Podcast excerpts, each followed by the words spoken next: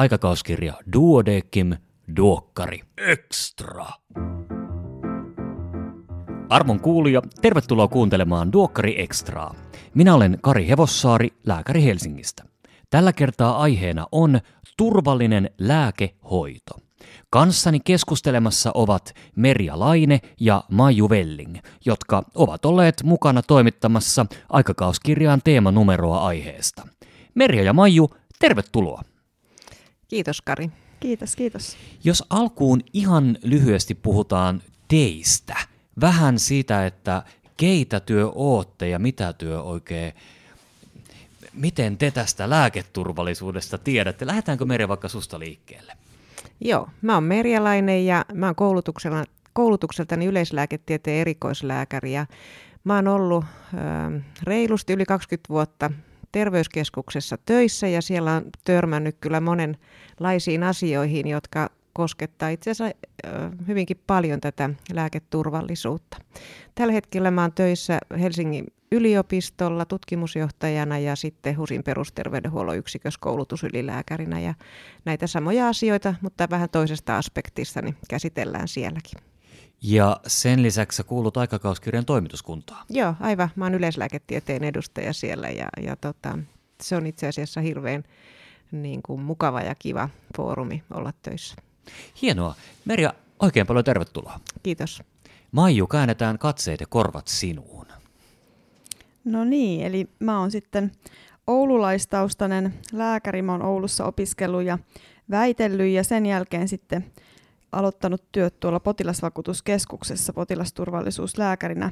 Nyt on kolme ja puoli vuotta tullut pyörittyä potilasturvallisuuden parissa monella tapaa. Teen myös meillä yleislääketieteen asiantuntijalääkärin töitä ja sitä kautta on kyllä hyvin paljon tullut erilaisia näitä vahinkotapauksia sitten käytyä läpi. Tämän ohella on opiskellut tässä nyt viimeiset pari vuotta kauppatieteitä myös, eli johtamista siellä ja, ja sitten päivystyksellä pidän kliinisiä taitoja yllä. Okei, ja sitten mun on pakko tähän, tähän väliin mainita, että tuossa hetki sitten, kun me vaihdettiin niitä näitä keskusteluja, paljon että sä harrastat triatlonia, ja sä Kyllä, kävit joo. tänä aamuna pikkulenkillä. Joo, näin kävin.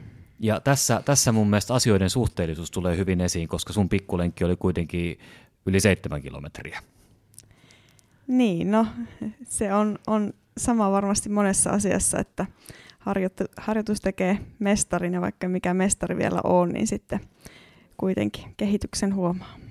Mä, tota, mä oon siis aloittanut erikoistumisen yleislääketieteeseen itse ja aika paljon tulee potilaiden kanssa puhuttua liikuntatottumuksista ja muista ja sitten, no jos sä aloittaisit vaikka pikkulenkeillä tätä sun liikkumista, niin nyt mulla on mittayksikkö silleen, että mikä on pikkulenkki. Itse asiassa mulla on vielä parempi vinkki. Mä jostain kuulin vasta, että oikeastaan kannattaisi motivoida ihmiset siihen, että ne he ensin sitoutuisi siihen, että he laittaa vaatteet päälle ja valmistautuu lenkille lähtöön. Eli se riittää. Eli siinä vaiheessa, kun sulla on vaatteet päälle ja sä oot avaamassa ovea, niin sä voit antaa itsellesi luvan jäädä kotiin, jos haluat. Että se se niin kuin riittäisi ensimmäiseksi askeleeksi. Elämäntapamuutoksissa hyvin pieni steppi kerrallaan kannattaa mennä. Okei. Toi on, toi on, toi on hyvä. Mutta hei, ennen kuin me harhaudutaan johonkin ihan muuhun, niin palataan, tai ei palata, vaan lähdetään sille tielle, jonka takia me nyt on tänne yhdessä kokoonnuttu, elikkä lääketurvallisuus. Ja tota, ihan alkuun, jos puhutaan siitä, että mitä eroa on lääketurvallisuudella ja lääkitysturvallisuudessa? Nehän kuulostaa, turvallisuudella, nehän kuulostaa siis lähes samalta, mutta ne ei ole sama juttu vai mitä? Joo, ihan loistavaa, että sä nostit tämän asian esiin ja mä luulen, että Maiju on varmaan ekspertti selittää nämä termit. Joo, se on ihan hyvä hahmottaa se perusero näiden välillä. Eli lääketurvallisuudesta puhuttaessa viitataan lääkkeiden, eli näiden lääkevalmisteiden, aineiden turvallisuuteen. Siihen liittyy se, miten ne on valmistettu, minkälaisia farmakologisia ominaisuuksia niillä on ja myös se niiden lääkepakkausten sisältämä informaatio.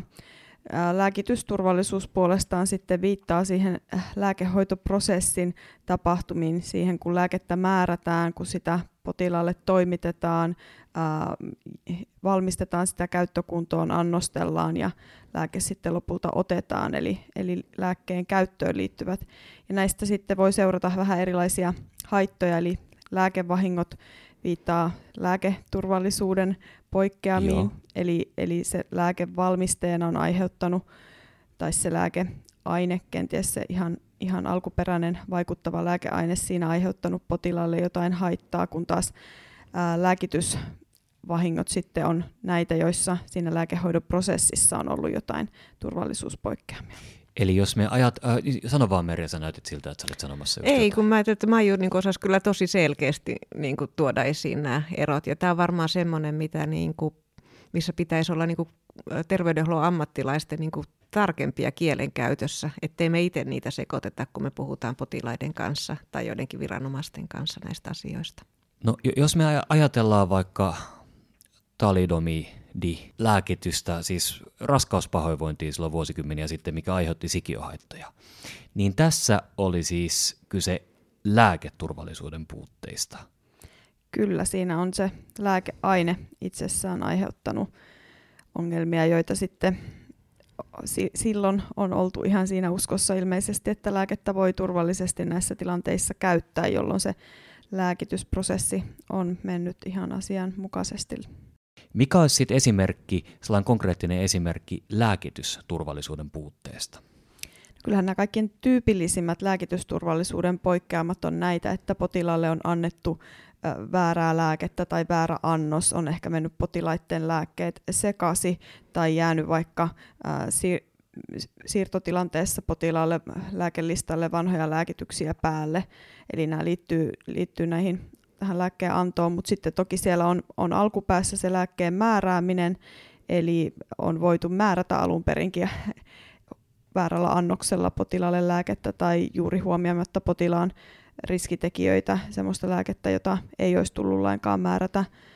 Tai, tai sitten kun potilaat itse ottaa lääkkeitä, niin toki siinäkin paljon tapahtuu sitä. Me tiedetään, että potilaat aika harvoin itse asiassa ihan prikuleen noudattaa niitä ohjeita, mitä he ovat ammattilaisilta saanut sen lääkehoidon toteutuksen osalta. Mä ajattelisin niin kuin itse, kun mä oon ollut pitkään tuolla terveyskeskuksessa töissä, tai oikeastaan sille ei ole varmaan väliä, missä on ollut töissä, että jos vaan tapaa potilaita paljon, niin Joo. kaikki varmaan niin kuin tiedostaa sen, että kuinka äh, haastavaa on saada niin kuin oikea käsitys, että mitä lääkkeitä potilaat käyttää.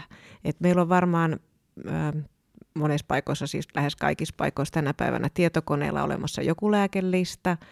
Sitten potilas on saattanut käydä jossain muissa toimipisteissä, jotka, ja, ja sitten ei välttämättä tiedot linkkaudu siihen itsellä käytössä olevaan järjestelmään mukaan. Eli siellä voi olla joku oma lääkelistansa, ja sitten potilas varmaan itse vielä ottaa sillä omalla tavallansa niitä lääkkeitä. Ja, ja tota, mä oon kyllä välillä huomannut, että on todella vaikea ja aikaa viepää niin kuin saada selville, että mitä lääkkeitä ja millä annoksella potilas käyttää. Ja mä itse näkisin, että se on niin kuin ihan hirveän tärkeä asia siinä, kun me lähdetään puhumaan niin kuin tästä turvallisesta lääkehoidosta. Niin, ei, ei voi muokata sitä turvallisempaa suuntaan, jos ei tiedä, mikä se on. Aivan, just näin. Tota, onko tämä, koska niin kun edelleen on paljon eri potilastietojärjestelmiä käytössä – saman kaupungin sisälläkin. No, Etelä, Etelä-Suomeen tulee Apotti, johon kaikki Etelä-Suomen alueen kunnat ei lähde mukaan. Ää, mitä luulet, mitä luulette, tämmöinen Apotti-asia, poistaako se siinä mukana olevien potilaiden, tai siis kuntien potilaiden tavallaan tällaista niin kuin lääkityshuolta, mistä Meri äsken puhuit, että ei ihan tarkkaan tiedetä, että mitä potilas nauttii? No se on varmaan ainakin askel oikeaan suuntaan, mutta tokihan se lääkelistat siellä on just niin pitäviä, kun sinne täytetään ne. Että et jokaisen niin kuin toimijan pitäisi malttaa ja löytää se aika, että updateaa sen, sen lääkelistan ajan tasalle. Eikö tähän tota, Onko tähän niin kuin minkäänlaisia kansallisia suunnitelmia, että olisi sellainen yksi paikka, missä ihan oikeasti näkyisi potilaan lääkitys? Kyllä meillä on tällä hetkellä reseptikeskus ja kantaja tälleen, mutta voiko sieltä käydä tarkistamassa, että mitä lääkkeitä potilas nyt tällä hetkellä sitten syö? Kyllä mä itse ainakin käytän sitä reseptikeskusta, että mä katson, että jos joku potilas nyt vähän arvelee, että sen niminen lääke ja oliko se nyt sitten 50 milligrammaa vai 100 milligrammaa, niin ehkä pystyy ainakin katsoa, että mikä se edellinen ö, reseptiosto on ollut, mikä sieltä on niin tehty, mm, tai, tai määräys, mikä sinne on laitettu. Mutta kyllähän se hirveän vaikea on hahmottaa sitä potilaan todellisuudessa käyttämää lääkitystä. Eli vaikka hän olisi jonkun valmisteen apteekista hakenut, niin me ei tiedä sitä, että miten hän on sitä lääkettä käyttänyt. Ää, toisaalta sitten on paljon itsehoitovalmisteita ja myös monia lääkkeitä voidaan kirjoittaa sekä reseptillä, että niitä saa ilman reseptiä. Me ei tiedetä näistä muuta kuin se, että mitä potilas kertoo.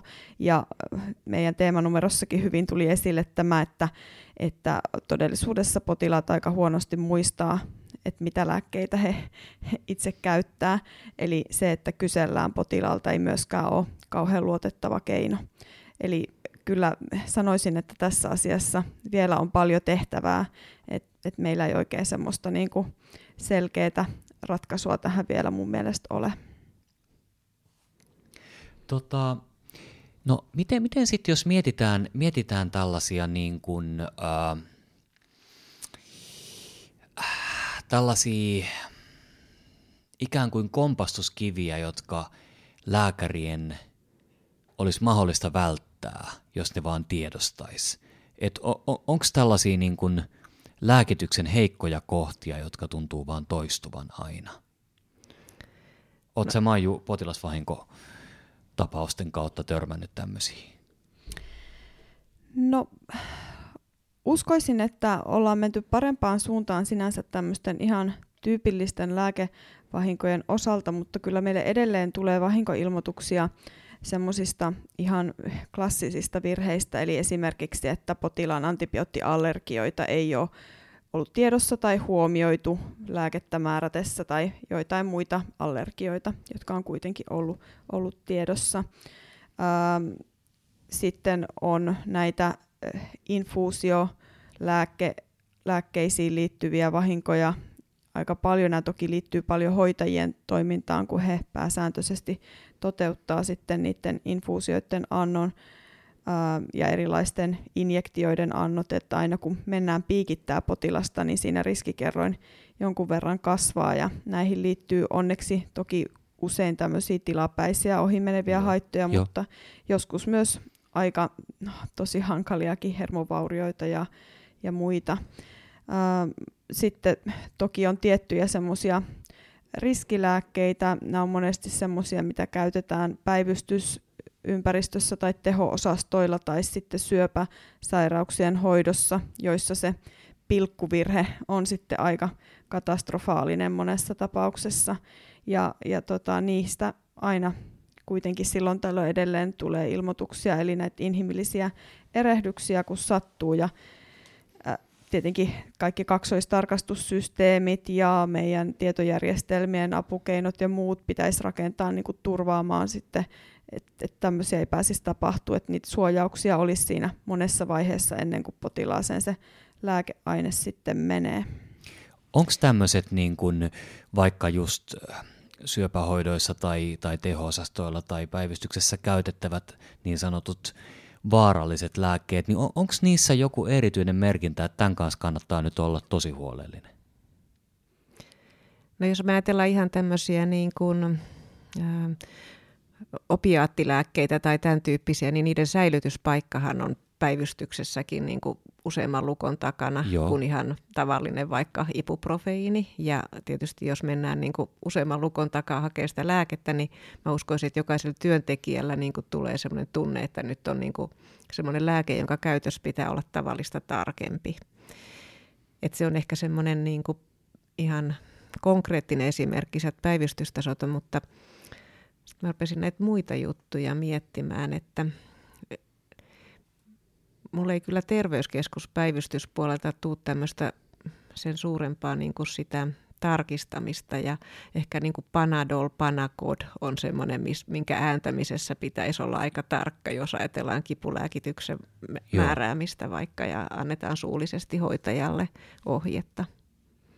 Niin ja monesti tietenkin, miksi siellä vaikka päivystys- ja tehohoitoympäristössä näitä vahinkoja voi sattua, niin on se, että siellä on aika akuutti se tilanne usein ja joudutaan toimimaan paineen alla ja joskus aika kiireelläkin, jolloin on luonnollista, että niin helpommin tapahtuu näitä inhimillisiä erehdyksiä. Esimerkiksi jos adrenaliinia laitetaan suoneen, niin siinäkin, vaikka nyt ei sinänsä ajattelisi, että adrenaliini nyt olisi mikään sinänsä niin kuin aivan tappava aine, niin, niin siinä kuitenkin tosiaan se annostelu on aika tärkeä sitten.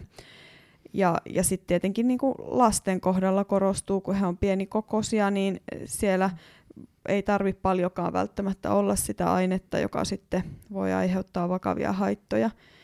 Ja, ja toisaalta vanhukset on alttiita, ne potilaat, jotka muutenkin on ehkä haavoittuvaisia ja, ja heikkokuntoisempia, niin, niin sitten toki on myös alttiimpia näiden lääkehoidon haittavaikutusten suhteen.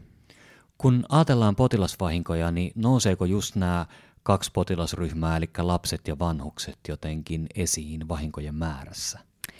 No ei erityisesti, siis pääsääntöisestihan lapset on terveitä ja heitä hoidetaan vähemmän ja sit sitä kautta saadaan vähemmän myös lapsiin kohdistuneita tai niin kuin vahinkoilmoituksia lasten hoidosta, mutta on siellä toki näitä joitain hyvin vakavia tapauksia sitten, voi olla aivan, puhutaan vasta syntyneistäkin ja, ja muuta, jossa, jotka sitten on todella, todella vakavia usein. Ähm, kyllä se valtaosa painottuu sinne työikäiseen ja, ja vähän iäkkäämpään väestöön, eli se, ne ihmiset, joita muutenkin hoidetaan kaikista eniten. Joo. Sais, saanko mäkin esittää tässä kysymyksen? Ehdottomasti. Tota, mä olisin ihan näihin, näihin tota, haittavaikutusjuttuihin, että kuinka paljon siellä tulee esiin sitä, että on joku tämmöinen itsehoito valmistetuote reseptilääkkeiden lisäksi mistä niin kuin monesti terveydenhuollon ammattilaiset ei ole lainkaan tietoisia, että potilaat käyttää näitä? No tietenkin, jos on ollut selkeä tilanne, että potilas on saanut jonkun haitan vähän niin kuin itse aiheutettuna, niin eipä niitä meille sitten hirveästi ilmoiteta, koska me korvataan terveydenhuollon ammattihenkilöiden aiheuttamia vahinkoja. Silloin sitten, jos on ihan selkeästi laiminlyöty se, niin kuin, että potilasta ei ole vaikka haastateltu laisinkaan ja sitten määrätty lääkehoitoja, niin voisi ehkä tulla arvioitavaksi se, että onko, onko ollut asianmukaista, mutta, mutta periaatteessa niin kuin, jos potilaat itse aiheuttaa itsellensä haittaa, niin silloin he vastaa siitä itse. Näinhän se menee. Joo. Tota, en, mä, mä, mä jäin, jotenkin jäin, jäin tota, tota miettimään, että siis että potilas pystyy aiheuttamaan itselleen määrättömästi haittaa. Että et se, se niinku, lääkäri antaa ohjeet, sanoo, että näin tätä pitäisi nauttia, ja potilas päättää, että no ei toi nyt mitään tiedä, mä, mä, mä vedän tupla-annokset. Niin o, onko siinä tapauksessa vastuu potilaalla? Jos... No juuri tuli mieleen, että toki meillä on tämmöisiä tilanteita, että on ollut selkeästi havaittavissa merkkejä siitä, että potilas käyttää lääkettä väärin tai voi olla, olla niin kuin riippuvuutta kehittynyt siihen päihdekäyttöön ja muuta. Ja silloin, jos on vaan uusittu reseptiä äh, päättömästi, niin kyllä silloin vastuu on sillä resepti uusineella lääkärillä. Että totta kai niin kuin on, on sillä lailla vastuuta, mutta että itsehoitolääkkeistähän meillä ei sellaista kontrollia ole potilaat voi niitä ostaa. Toki apteekeista on kuullut, että siellä jotkut nenäsumutteiden hamstraajat on kyllä apteekeissa tiedossa ja voivat myydä sitten ei-oota joillekin asiakkaille jo ja asiakkaat joutuvat kiertämään apteekista toiseen, mutta, mutta pääsääntöisesti niin kuin, nehän on vapaata markkinaa. Ilmeisesti apteekit myös siis vähän niin kuin rajoittaa kipulääkkeiden myyntiä. Mä muistan siis noin vuosi sitten keväällä, kun tota, koronapandemia alkoi vyöryyn päälle ja kukaan ei ihan tarkkaan tiennyt, mitä tässä nyt seuraa ja ihmiset hamstrat vessapaperia ja muuta. Ja mä, mä kävin apteekissa, mä ajattelin, että nyt mä ostan, että meillä on ainakin sitten ibuprofeenia kotona ja mä ostin, ostin muistaakseni kolme pakettia 400 milligrammasta ibuprofeenia ja apteekissa oli, että tätä ei saa ostaa näin paljon. Ja mä mi, mi, mi, mi, mi, mi, mi, eiku, kyllä mä, eiku, tätä ei saa ostaa näin paljon. Mä sanoin, että mä oon lääkäri, että anna mä nyt ostan näin. ja sitten tota, sit mä sain ostettua, mutta en mä ollut tiennyt, että mitään tällaisia rajoituksia on, on olemassa. Niin kuin, niin. Se on varmaan korostunut viime keväänä, kun tiedetään, että nämä yleisimmät kipu- ja särkylääkkeet oli aidosti niin kuin lopussa apteekeista Joo. juuri tämän hamstrausilmiön takia, mutta kyllä siellä vähän muutenkin mun mielestä niin kuin kontrolloidaan sitä, jos on ihan poikkeuksellista jonkun, jonkun lääkkeen hankkiminen, mutta varmaan siinä on sitten vähän apteekkien välilläkin eroa. Nämä on varmaan siis reseptivapaat lääkkeet on varmaan ongelma tässä, että reseptilääkkeitä on ehkä helpompi antaa se kolmen kuukauden satsi, mikä, mihin saa sitten kelakorvattavuuksiin, mutta, mutta nämä ibuprofeini 400 milligrammaa, minkä nostit esiin, niin on varmaan tota, apteekkikohtainen kysymys. En ole koskaan itse kokeillut, en Joo. tiedä. niin, harvemmin sitä tulee ostettua montaa pakettia kerralla. Mä sorruin. Mä en, mä en hamstrannut vessapaperia, vaan mä hamstrasin mutta se, miten ajattelisin, että lääkärit voi vaikuttaa siihen lääkitysturvallisuuteen, ää, niin kuin tavallaan siihen potilaiden käyttäytymiseen, niin on se, että annetaan asianmukainen informaatio silloin, kun lääkitystä aloitetaan. Että meillä on monia lääkkeitä, joita saatetaan äh, potilaalle kirjoittaa resepti, vaikka päivystystilanteessa tai vastaanottotilanteessa muuten, mutta ei todellakaan ole tarkoitus, että siitä tulisi potilaalle mikään pysyvä lääkitys, mutta potilas saattaa niin sitten luulla tai hän saa siitä lääkkeestä apua ja hän sitten toistuvasti käy jossakin uusimassa tätä lääkereseptiä, vaikka sitä ei ole alkuunkaan tarkoitettu pysyväksi lääkitykseksi. Yksi esimerkki, mikä tulee mieleen, mikä näkyy myös potilasvakuutuskeskuksen aineistossa jossain määrin, on litalkiin, joka on hyvin paljon ollut esillä viime vuosina näiden haittavaikutustensa takia, ja, ja siitä toivoisi, että lääkärikunta on hyvin tietoinen, että sitä me kyllä harkitusti pystytään esimerkiksi päivystyksessä antamaan silloin, kun potilaalla on sellainen vatsakipu, johon tiedetään sen hyvin tehoavan, mutta sen eh, kirjoittamista reseptillä tulisi hyvin, hyvin huolellisesti harkita ja pääsääntöisesti sille ei ole perusteita tai pitäisi ainakin pystyä järjestämään sitten kontrollit. Eli tähän lääkevalmisteeseen liittyy agranulosytoosin riski, eli neutrofiilit voi sitten laskea vaarallisen matalalle, ja jos ei pystytä kontrollia järjestää ja potilaalle kirjoitetaan tämmöinen resepti, ja hän sitten mieltääkin sen säännölliseksi lääkitykseksi, niin siinä ollaan sitten vaarallisella tiellä. Tämä on mun mielestä hirveän hyvä esimerkki siitä, että miten niin kuin ajan saatossa käytännöt on niin kuin muuttunut. Et itse muistan kyllä hyvin, niin kuin 90-luvulla oli tapana, että litalkiin tarvittaessa vatsakipuun ja, ja tota, kirjoitettiin sadan kappaleen pakkauksia potilaalle. Eli niitä oikeasti oli siellä niin kuin kotona lääkekaapin hyllyllä otettavaksi, mutta nythän kun informaatiota, tietoa on tullut lisää, niin käytäntö on muuttunut ihan toiseksi. Mm, ja tässä tullaan siihen just, että meidän ammattilaisten pitäisi sitä tietotaitoamme päivittää ajantasaisesti. Ja nykyään onneksi äh, esimerkiksi Fimea tuottaa paljon hyvää tietoa näiden lääkevalmisteiden turvallisuudesta ja meillä kaikki kanavat myös sitä tuo niin kuin lääkäri, lääkäreiden nämä viestintävälineet sitten meidän luettavaksi, mutta että tosiaan niin kuin ei voi enää turvautua siihen, että sen mikä on kerran koulussa tai työpaikalla oppinut, niin olisi sitten se asianmukainen toimintatapa. Joo, se on ihan totta. Siis jatkuva kouluttautuminen on kaiken ajan jos haluaa toimia hy- hyvänä lääkärinä. Ja... No tehtäisikö me ku- kuulijoille palvelus tässä vaiheessa, koska tota, tätä saattaa kuunnella kandit, joille kaikki on vielä uutta, ja sitten tätä saattaa toisaalta kokeneemmat kollegat, jotka ei ole ehkä päivittänyt hetkeen. Niin mitkä on ne sellaiset lääkeaineryhmät tai minkä lääkeaineryhmien kohdalla kannattaisi miettiä tai ehkä tarkistaa jotain ennen kuin kirjoittaa reseptin?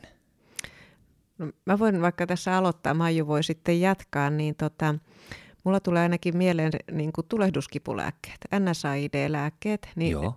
mehän tiedetään niin kuin on kyllä jo tiedetty pitkään, että, että tota, miten ne vaikuttaa munuaistoimintaan, miten ne vaikuttaa esimerkiksi niin kuin, ö, verenpaineeseen, puhumattakaan GI-kanavien niin kuin ongelmista. Et se on varmaan yksi sellainen, missä oikeasti pitäisi miettiä, että mikä se lääkeindikaatio on ja, ja tota, niin, ö, minkälaisia pakkauskokoja, minkälaisia annoksia pitäisi käyttää. Ja tähän siis kuuluu paitsi ibuprofeeni, niin erilaiset naakit ja, ja tota, koksibit ja tällaiset. Joo, ja ehkä sitä voisi niin kuin vähän viedä astetta pidemmällekin, että tietysti jokaisessa lääkkeessä pitäisi miettiä, että mikä se syy on, miksi sitä käytetään ja mitään niin kuin turhia lääkkeitä hän ei pitäisi käyttää. Mutta ne lääkkeet taas, jotka on mietitty, niin niitä pitäisi käyttää No varmaan niin kuin hyvin selvä esimerkki on, on nämä tämmöiset PKV-lääkkeet ja, ja niin kuin opioidit mainittiinkin jo tämmöiset, joissa on sitten se niin kuin haittavaikutusten ja toisaalta lääkeriippuvuuden kehittymisen riski iso, varsinkin jos on yksilöllä muutenkin taipumusta ää, riippuvuuksien kehittymiseen. Et ni, niiden kanssa pitäisi olla tosi huolellinen, mutta sitten ehkä semmoinen hyvin arkipäiväinen esimerkki toisaalta mun mielestä on antibioottihoidot, että me tiedetään, että meillä on ne ensisijaiset antibiootit, joita suunnitella, suositellaan tiettyjen infektioiden hoitoon ja silloinkin vaan tarpeesta, että ei, ei varmuuden vuoksi, että onko ylipäätään perusteltua antibioottia aloittaa, niin siinä tulisi käyttää harkintaa, mutta että sitten meillä on näitä laajakirjoisia antibiootteja, joita sitten monesti toisen tai kolmannen kolmantena vaihtoehtona suositellaan. Ja siellä on toki syynä sitten tämä, että halutaan antibioottiresistenssin kehittymistä välttää, mutta kyllä mä uskoisin, että yksi syy on myös se, että niillä on sitten myös potentiaalisesti hankalampia haittavaikutuksia, eli nämä hyvin tutut antibiootit, amoksisilliinit ja peruspenisilliinit ja muut, niin ne on myös kuitenkin sitten verraten turvallisia. Ja ne haitat on yleensä aika lieviä, jos henkilöllä ei ole, ei ole hankalaa allergiaa näille lääkeaineille ja sitten laajakirjoisemmista antibiooteista, niin siellä on, on kuitenkin potentiaalisia vakaviakin haittoja. Eli eikö siis voi ajatella silleen, että kefeksin on yhtä kuin antibiootti?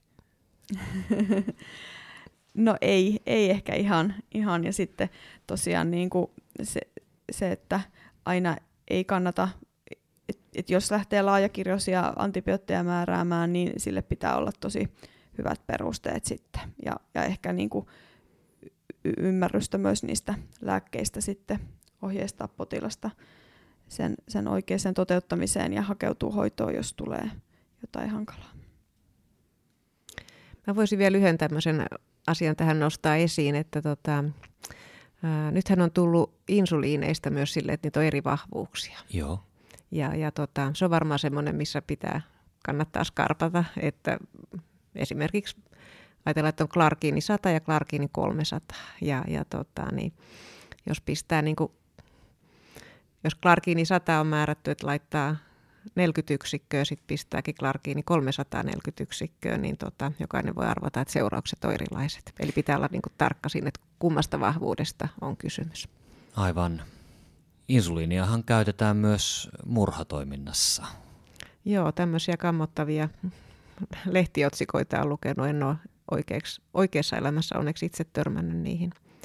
Mutta se ver- äh, semmoiseen on kyllä tota, äh, omassa työssänikin tota, niin, törmännyt, että osa potilaistahan on niin suisidimielessä käyttänyt sitten okay. isoja annoksia insuliinia. Ouch. Mutta tämä meni nyt vähän sivuraiteille. Tämä, tämä meni nyt makaberille sivuraiteille. Mä katsoin siis Babylon Berlin tota, sarjan kolmannen kauden just vähän aikaa sitten ja siinä, siinä liikuttiin insuliinivesillä ajoittain myös. Tota, hei, ää, entä sitten tämmöinen tämmönen, tota, ääntämisharjoitteesta toimiva sana kuin farmakogenetiikka, niin miten se liittyy lääkehoitoon? No, ähm, vähän puhuttiinkin tuossa siitä kode, kodeiiniin liittyen, että voi olla yksilöllä alttius siihen, että hän metaboloi jotain ää, lääkeainetta valtavirrasta poikkeavalla tavalla tai ylipäätään, että meillä on erilaisia niin kuin, erilainen kyky eri lääkeaineita elimistössä käsitellä, joka pohjautuu meidän geeneihin. Eli se on, on niin kuin synnynnäinen ominaisuus ja tämä voi vaikuttaa siihen, että jotkut lääkkeet toisilla imeytyy ja vaikuttaa sitten paljon tehokkaammin ja toisilla taas ei saada niistä oikein mitään vaikutusta esille. Ja farmakogeneettistä tutkimusta on Suomessakin paljon tehty ja meillä on kehitetty siihen testausmenetelmiä, että pystytään jo näitä varsinkin tiettyjen niin kuin yleisimpien näiden tota noin, niin muutosten niiden selvittäminen tavallaan on jo aika perusteltua, olisi, olisi varmasti mun, mun mielestä, mutta käsitykseni mukaan arkielämässä aika vähän vielä hyödynnetään. Varmasti jatkossa entistä enemmän ja ehkä pystytään sitten jatkossa kaikki ne ää, eri SYP-muutokset ja, ja muut selvittää lähtökohtaisesti kaikista potilaista ja optimoimaan lääkehoito sitten sen geneettisen profiilin perusteella. Voisiko se periaatteessa olla tällä tavalla, että niin kun tulevaisuudessa kun lapsi syntyy, niin jo siinä vaiheessa otetaan näyte ja, ja selvitetään tällaiset niin kuin keskeiset farmakogeneettiset asiat ja sitten tulevaisuuden ihanissa toimivissa intuitiivisissa potilastietojärjestelmissä on etusivu, missä näkee suoraan, että metabolian kannalta hyviä ja huonoja asioita on esimerkiksi tämmöiset. Kyllä, näin mä just ajattelin, että, että se voisi tulla aika automatisoiduksi, tai ainakin sitten tiedetään, että potilas jollain, jotain lääkettä ehkä tarvii isomman tai, tai toisaalta pienemmän annoksen, että voi olla esimerkiksi, että kivunhoito, meillä voi olla vaikka syöpäpotilas, jonka asianmukainen kivunhoito olisi, olisi tosi tärkeää, mutta sitten hän ei saakaan siitä lääkkeestä sellaista vastetta, kun toivotaan, ja, ja niin kuin hänen kohdallaan olisi perusteltua käyttää huomattavasti isompaa annosta. Eli ne ei aina ole siihen suuntaan, että vaan on haittavaikutusten riskiä, pitäisi pienentää annosta. Joo, dyslipidemian hoito on varmaan yksi, mistä voisi olla tämmöisestä genetiikan selvityksestä kanssa tota, apua. Kyllä. Aivan. Kun puhutaan isosta kansansairaudesta, niin, niin. potilasryhmä on iso, joihin vaikuttaa. Joo, ja sitten jos ajatellaan joku niin tämmöinen nipelkipu tai lihaskipu, joka voi liittyä siis statiinin haittavaikutukseen, mutta varmaan kaikki tietää, että tämmöisiä kolotuksia voi tulla monesta muustakin jutusta, niin olisi siihen niin erotusdiagnostiikkaan keino olemassa. Olisiko, tota, olisiko tarvetta lääketurvallisuuslääkäreille tai jollekin tällaisille niin kuin yhdyshenkilöille eri ammattiryhmien välillä? Koska me, me on puhuttu tässä siitä, että kukaan ei oikein tarkkaan tiedä, että mitä potilas välttämättä syö tai mitä hänelle on määrätty. Ja, ja sitten oman osansa varmasti tuo vielä niin kuin apteekit, jotka tota sitten niin kuin myy, myy, myy paitsi reseptilääkkeitä, niin myös itsehoitolääkkeitä. Olisiko hyvä, että vaikka terveyskeskuksissa olisi sellainen lääkehoitolääkäri, jolla olisi oikeasti kärry siitä, että mitä potilas, potilas syö, vai onko se kuitenkin hoitavan lääkärin tehtävä? No mä ajattelisin itse, että jos me potilaita niin kun, jos meillä on hyvä hoitosuhde potilaaseen, ja varsinkin jos on tämmöistä hoidon jatkuvuutta, että sama, sama ihmis, samat ihmiset tai sama lääkäri hoitaa potilasta koko ajan ja me ollaan kiinnostuneita aidosti siitä, että mikä potilaan lääkitys on, niin silloin me välitetään niin semmoinen fiilis potilaille, että tämä on tärkeä asia ja he varmaan niin kuin itsekin ki, niin kuin kiinnittää siihen huomiota ja me tavallaan varmaan mä uskoisin, että me saadaan niin kuin aidompi, realistisempi, rehellisempi kuva siitä, että mitä lääkkeitä he oikeasti käyttää. Et mä en tiedä, tarvitaanko me siihen välttämättä mitään niin kuin erityistä henkilöä tai tämmöistä vastaavaa, mutta onhan tämä niin kuin, näitä kysymyksiä, mitä Maiju tästä toi esiin, niin semmoisia niin kysymyksiä, että me, et, et varmaan niin kuin joku hallitsee ne asiat paremmin kuin, kuin, niin kuin ihan tavallisen lääkärikoulutuksen saanut lääkäri, että ehkä tämmöinen konsulttipalvelu voisi olla niin kuin hyvä asia. Joo, mä lähtisin tässä siitä kyllä, että me hyödynnettäisiin enemmän tätä moniammatillista yhteistyötä. Ää, meillä on tosi, tosi taitavia farmaseutteja ja farmasian osaajia nykyään myös apteekkien ulkopuolella töissä. Että esimerkiksi mä päivystelen tuolla Oulussa yhteispäivystyksessä, niin siellä ollaan päivystysympäristössäkin osaatu farmaseutteja hyödynnettyä siihen juuri, että he tekevät tätä niin kuin lääke, lääkityksen selvittämistyötä siellä. Ja tätä mun mielestä kannattaisi lisätä käsittääkseni erikoissairaanhoidossa osastoilla jo aika paljon hyödynnetään, mutta ehkä voisi perusterveydenhuollossakin enemmän, enemmän sitten jatkossa hyödyntää. Et he olisivat niin apuna siinä puolessa, puolella ja toisaalta toki hoitajat. Mutta sitten eh, tässä on juuri tullut eh, turvallisen, turvallinen lääkehoito-oppaan Joo. päivitetty versio ulos. Fimea koordinoi tätä tämän 2006 alun perin ilmestyneen oppaan toista päivitystä ja tässä uudessa oppaassa on selkeästi korostettu lääkärin roolia ja niin kuin ylipäätään selvennetty, mitkä on eri ammattiryhmien roolit tässä lääkitysturvallisuudessa ja siihen kannattaa tutustua. Tämähän on havahduttu, että lääkärit aika huonosti tuntee esimerkiksi tämän turvallinen lääkehoito-oppaan.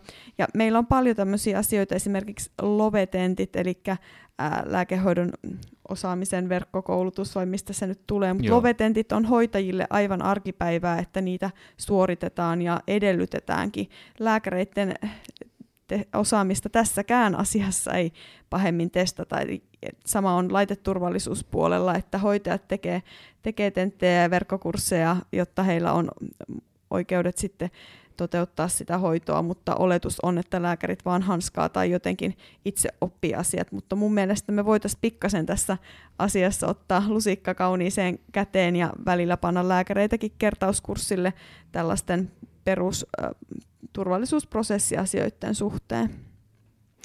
Joo, jos, jos tätä turvallisuusasiaa vielä vähän niin kuin miettii, niin näissä tietojärjestelmissä on kyllä niin kuin iso plussa tullut siitä, että jos, jos meillä siinä koneella se lääkelista on kunnossa, niin aika monessahan on tämmöinen inter, automaattinen niin kuin ilmoitus siitä, että jos joku interaktio tulee lääkeaineiden välillä, että se he, kysyy sitten, että meinaatko todella määrätä näin. Ja, ja tota, silloinhan se on sitten äh, semmoinen selkeä merkki, että tämä asia nyt täytyy tarkistaa, että onko se oikeasti näin vai ja mit, miten tämä menee. Et, et näissä tietojärjestelmissä on kyllä se, se iso etu tullut. Mutta tämähän ei ole mitenkään mustavalkoista mm. tiedettä, mm. niin kuin ei lääketiede ylipäätään, että taas tulee mieleen noita potilasvahinkotapauksia, joissa potilas sitten valittaa, että hän on vuosikausia, hänelle on syötetty lääkettä, jota hänen ei, ole, hänelle ei olisi pitänyt ikinä määrätä tai näiden niin kuin, yhteisvaikutusta tai muuta huomioitu, mutta, mutta sitten tiedetään niitä kliinisiä tilanteita, että on todella vaikea löytää hyvää mm. lääkitystä potilaalle, tai tiedetään, että tässä otetaan tiettyjä riskejä, mutta kuitenkin niin kuin ei voi olla lääkittämättä. Lä, lääkit- Lääkitsemättä. juuri, juuri näin, eli potilas tarvii sitten sitä hoitoa, niin, niin tota, ne on hankalia tilanteita. Esimerkiksi kivun hoitoon joskus vaikea löytää turvallista, oikeasti tehokasta ratkaisua. Ja monisairaiden ja iäkkäiden ihmisillä entistä, kohdalla entistä vaikeampaa se, se, että sitten voitaisiin välttää. Siellä on tietyt lääkkeet aiheuttaa kaatumisalttiutta ja, ja muuta tämmöistä, mutta toisaalta sitten tarvitaan myös, myös niitä lääkkeitä. Eli niitä on, on vaikea arvioida, että me ei pystytä kaikkia haittoja välttämään, vaikka hyvin harkitenkin sitä lääkehoitoa toteutettaisiin. Joo, mä oon ihan, samaa mieltä niin tuosta. Jotenkin mä ehkä itse vaan haen sitä, että se, jos tämmöisiä riskejä otetaan, niin ne on niin tietoisia ja optimitilanteessa tietysti pystyttäisiin potilaan kanssa niitä sitten keskustelemaan, että tähän hoitoon liittyy tämmöistä haittavaikutusta tai riskiä ja, ja mitä niin kuin potilas itse ajattelee tästä ja, ja niin kuin löytää sitä kautta se niin kuin yhteinen ratkaisu siihen tilanteeseen. Niin, ja sitten pitäisi jonkunlaista seurantaa järjestää, Aivan. että ne lääkitykset, varsinkin kun lääkitystä muutetaan, että ne ei vaan sitten jää iänikuiseksi sinne, si- siihen mallille, vaan varsinkin jos tietoisesti otetaan riskejä sen suhteen, että haittoja voi tulla, niin sitten jonkunlainen kontrolli siihen jotakin kautta järjestää. Mm. Eli jatkuvuus potilaslääkärisuhteissa. Niin, hoidon jatkuvuus on varmaan avainsana tässäkin. Hmm. Ja siinäkin toki voidaan hyödyntää muita ammattiryhmiä, että sehän voi olla hoitaja, joka sitten on yhteydessä potilaan kanssa ja kyselee, miten on mennyt ja tarvittaessa sitten lääkäriä pyydetään uudelleen arvioimaan sitä lääkitystä. Mutta ehkä mielellään sama hoitaja joka kerta. No näinpä. Mm. Niin, ja sitten, että sama lääkäri saisi palata siihen itse määräämäänsä, mm. aloittamaansa hoitoon, niin sekin helpottaisi asiaa kyllä. Eli semmoinen niin kuin keski-eurooppalainen perhelääkäri tai perhelääkäri ja hoitajamalli voisi ehkä olla lääkityksen kannalta potilaalle parempi kuin tämmöinen suuri hyvinvointikeskus, jossa vaihtuvat lääkärit kaikki hoitaa ihan yhtä hyvin potilaan asiat. Joo, mä itse olen kyllä sitä mieltä, että se hoidon jatkuvuus ja siinä olisi niin kuin lääkäriä, muutama hoitaja tai terveydenhuollon ammattilainen, riippuen nyt vähän sit missä on töissä, niin mm. on niin tiimi siinä hoitamassa potilaasia, niin se olisi niin kuin optimaalista niin kuin ammattilaisten kannalta ja voisin ajatella, että potilaatkin tykkää, että samojen ihmisten kanssa saa hoitaa asioita. Kyllä, ja kyllähän se lääkkeen määrääminen turvallisesti on myös paljon helpompaa, jos tuntee potilaan ja hänen historiansa hieman, niin, niin se kyllä auttaa sitä huomattavasti.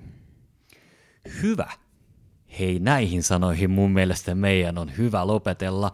Merja ja Maiju, kiitos teille, että ehditte tänne puhumaan tästä tärkeästä aiheesta ja on ollut tosi kiva jutella teidän kanssa. Kiitos. Kiitos, oli kivaa. Kaikkia hyvää ja hyvät kuulijat, kaikkea hyvää myös teille. Moi moi!